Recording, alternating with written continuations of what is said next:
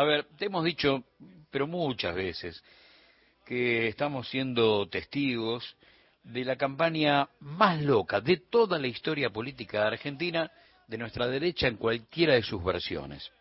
¿Por qué? Porque siempre tuvieron sueños inconfesables, pero nunca lo dijeron en campaña. Y esta campaña arrancó realmente muy extraña. La promesa era terminar con derechos, represión. Es más, el punto más alto de la locura, sin duda, fue Morales. Cuando él tenía que pelear un lugarcito para ser el vice de la reta, y se le ocurrió una loca reforma constitucional de espaldas al pueblo, de espaldas a los originarios, pensando en los negocios propios del litio y generando el 20 de junio una represión como para estar a la altura de las circunstancias y empardar no solamente las promesas futuras de Patricia Bullrich, sino su prontuario, solamente con, con Santiago Maldonado, con Rafael Nahuel, con la doctrina Chocobar. Tenemos demasiado. Por eso es que esta es la campaña más loca de toda la historia política argentina de la derecha en cualquiera de sus estaciones, en cualquiera de, de sus versiones. Dicho esto, vamos por otro dato que es el, el más coyuntural, el de los últimos dos o tres días. Y en esto eh, quiero también repetir algo que venimos planteando de manera casi, qué sé yo, viste, cuando intentamos que, que algunos conceptos queden absolutamente tatuados en, en, la piel del oyente, porque, porque esto es así, porque es una certeza. En la historia no hay casualidades, la historia es un encadenamiento perfecto de causalidades. Entonces, en esto no hay casualidades, porque todos, absolutamente todos, son el tío borracho de la fiesta. No hay uno que no lo sea.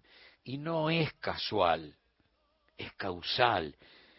Pertenecen a, una viejísima matriz ideológica que sueña con minorías privilegiadas y con mayorías condenadas. Por lo tanto, lo único que tienen para ofrecer son oportunidades de negocios para los propios, si es posible desde el gobierno hacerlo sin intermediarios, ni militares, ni políticos traidores, y, lo único que tienen para darle al pueblo es sufrimientos de todo tipo y color, porque es como una especie de, bueno, condena bíblica y qué sé yo, esto es así, te tocó esto y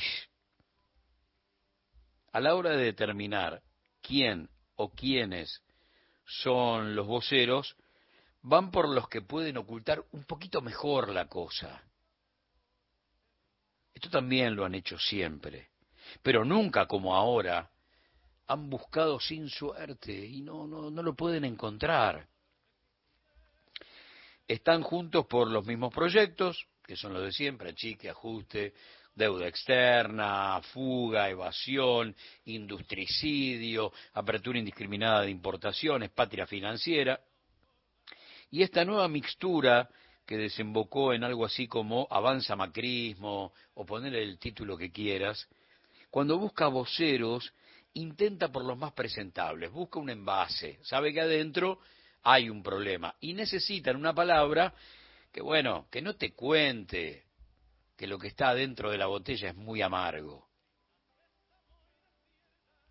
La, la derecha, insisto, en cualquiera de sus versiones, resuelve entre los mediáticos mejor empilchados, mejor peinados, para que la palabra que identifica al sector en campaña electoral no espante.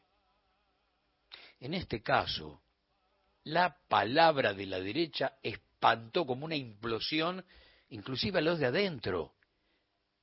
A los de afuera, es obvio. Pero está espantando a los de adentro. Siempre cuando el tío borracho agarra el micrófono en el centro del escenario, no hay forma de frenar una frase de más, una historia oculta, una deuda impaga, y entonces ¡pa! arranca el show inesperado.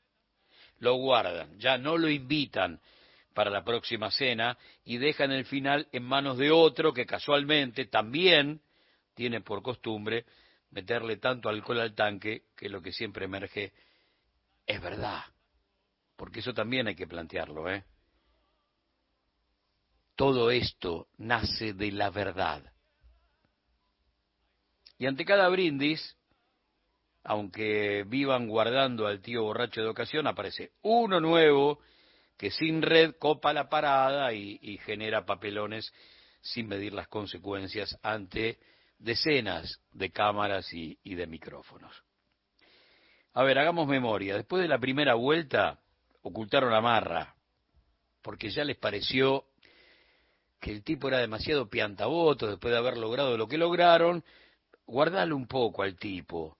Es un provocador profesional, labura de eso, ¿no? En realidad labura de hijo de mesadineristas y punto. Pero encontró un lugarcito en la política, como en algún momento fue Marcos Peña, de ser un provocador profesional. Hay enormes diferencias entre Marcos Peña y él frente a un micrófono, pero el objetivo era el mismo. Este está más parecido por ahí, sin tanta violencia, en iglesias.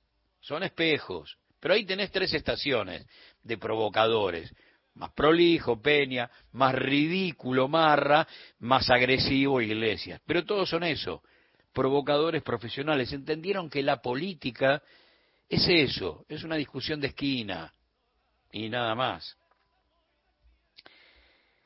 Le pusieron bozal político a porque aquello de mi mamá me contó, soy español y andar regalando dólares de juguete en los actos fueron demasiado. Alguien dijo, no, mira, no, no, no es por acá y mucho menos en su condición, insisto, de hijo de, una familia operadora del dólar ilegal, eh, en tiempo de allanamiento de las cuevas del croata. Entonces no es conveniente que el pibe aparezca demasiado. A mi ley, después del escucho voces y me meto en sábanas ajenas, le bajaron el volumen y lo redujeron a la nada.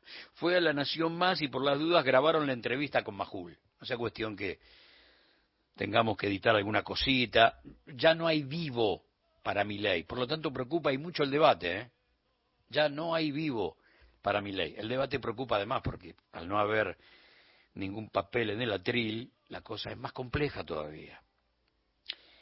Lo redujeron, lo habrás visto en las redes, a mensajes recontramedidos, en los que cierra con un viva la libertad carajo modo velorio, muy, muy, muy, ¿no?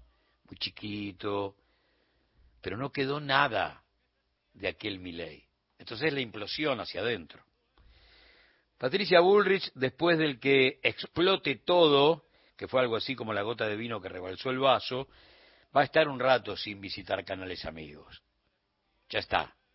Entonces, Macri y su mesa chica se juntaron y después de intervenir la economía con Stutzenegger y compañía, ahora son los interventores de la pata mediática. Y fueron por dos. Mira, de lo que hay, de lo que hay, Villarruel y Mondino, y dan la sensación que, que es lo mejorcito que tenemos para mostrar. Entonces, la apologista de la última dictadura, no la negacionista, la apologista de la última dictadura, debutó ante la televisión española con un discurso videlista del que se siente recontra orgullosa. Supongo que la van a ocultar un rato largo también. Y apareció Mondino, a la que ya habían ocultado cuando la pretendida futura canciller de Miley había dicho que había que entregarle las Islas Malvinas al deseo de los isleños. Y arrancó intentando aclarar lo de la venta de órganos y oscureció tanto que el día se volvió noche y cerró el festival con una mezcla de ignorancia y total insensibilidad cuando habló del tema cloacas. Insisto, en ¿eh? las dos cosas por igual, preocupante porque porque ya es diputada y es capaz de con la misma ignorancia, con la misma insensibilidad y plantear cosas que tengan que ver con el futuro de los argentinos. También alguna vez planteamos, lo hicimos en pandemia, pandemia dura, cerrada, antes de mediados del 2020, en este mismo micrófono, mientras los tipos eh, militaban la anticuarentena, quemaban barbijos en el obelisco, militaban la antivacuna, metían denuncias al, al presidente por envenenamiento y qué sé yo, que seguramente más temprano que tarde de la pandemia íbamos a salir. Pero el asunto era que con esos tipos íbamos a tener que discutir el futuro. Bueno, es lo que se viene ahora. ¿eh? Son como terraplanistas todoterreno y en cada dato, en cada discusión, en cada charla, encontrás una palabra irracional, una palabra loca, una palabra inesperada, inédita, vuelvo con esto, para la historia política argentina. Es más, y por ahí te pasó, ¿eh? Los tíos borrachos de la fiesta convirtieron a Amalia Granata en Churchill. Hay un crecimiento personal de ella, esto es, obvio, está como, como teniendo una cosmovisión un poquitito más, más amplia, no sé si tan profunda, pero si esto le pareció loco, le pareció demasiado, bueno, pará.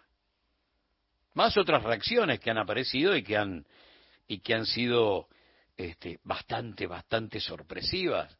Desde Babiche Copar, pasando por la Nata, eh, qué sé yo, Fernández Meijide, cada uno con su matiz, ¿eh? Pero por lo menos diciendo, no, no, no es por acá, no es por mi ley. No pasa por acá. Vamos a perder los 40 años de democracia en esta locura. Y a esto hay que agregarle, y no lo dicen,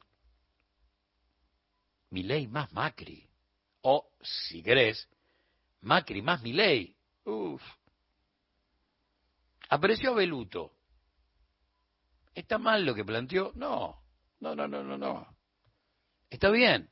Hubo un sincericidio bastante interesante con aquello de provea al antimacrismo, al antiperonismo como una droga que ahora dejé. Está muy bien. Hay un tuit, un viejo tuit de Abeluto que decía, mi golpe preferido es el del 55. Entonces, uno recuerda aquello de, para que haya perdón tiene que haber arrepentimiento, ¿no? De alguna manera el tipo lo planteó pero tendría que ser un poquitito más, más detallista, más puntilloso, porque plantear mi golpe preferido es el del 55, es avalar cerca de 400 muertos en el bombardeo de junio, es avalar más de 30 fusilados en 1956, es avalar el decreto 4151. Bueno, tiene que haber en algún momento algún datito que aparezca y que tenga que ver con, che, me da la sensación que, que apostamos por la muerte, eh, que en la discusión política fuimos por el exterminio del otro. Si no fuimos protagonistas, bueno, aparezco con un tuit cuatro décadas después, cinco décadas después, y los banco. Salgo a copar la parada hemos naturalizado ciertos hechos como, qué sé yo, como cotidianos, ¿eh? Y el asesinato político. El cotidiano no tiene nada. Por lo menos en un país que pretende, de alguna u otra forma, ser otra cosa. Ser otra cosa. Bueno, no es que no tengan buenos voceros. No pasa por ahí. El problema es que no tienen nada bueno para comunicar, que no es lo mismo. La gran campaña es el silencio o el engaño. No hay otra forma, ¿eh? Y en esto miremos para atrás, ¿eh? Porque, a ver, Carlitos Menem dijo cirugía mayor sin anestesia cuando fue presidente. Antes era revolución productiva y salariazo. Macri vino por vos después de ser presidente. Antes era la revolución de la alegría. En este caso estamos frente a gente que, sin ser coacheada o siendo malos actores, no quiere asumir el rol de los técnicos en comunicación que te dicen, no, loco, no, shh, pará, como aquello, búsquenlo en las redes, en algún momento se viralizó mucho aquello de Stutzenegger en inglés, contando en una conferencia de prensa o en un encuentro ante empresarios en Estados Unidos, cómo los, cómo los coachaba Durán Barba ante un debate. Y entonces el tipo tenía como un este autopercibido gran técnico en economía, voy a hablar de esto, de lo otro, de aquello. Y Durán Barba decía, no, no, no, no, no, no. Si a vos te preguntan por, bueno, cuáles serían sus dos o tres medidas económicas, habla de tus hijos. Si a vos te preguntan, eh, bueno, ¿cuál sería tu propuesta para educación? Habla de tu familia y después hace lo que quieras. Bien, de eso se trata. ¿eh? Los tipos tienen sueños inconfesables y entonces lo guardan bajo siete llaves. En este caso, en la campaña más loca de la historia de la derecha de Argentina, se les dio por el sincericidio. Mirá, y ahora no encuentran voceros. ¿Por qué? Porque todos, absolutamente todos, de esta no se salva nadie, todos son el tío borracho de la fiesta. Que la vida está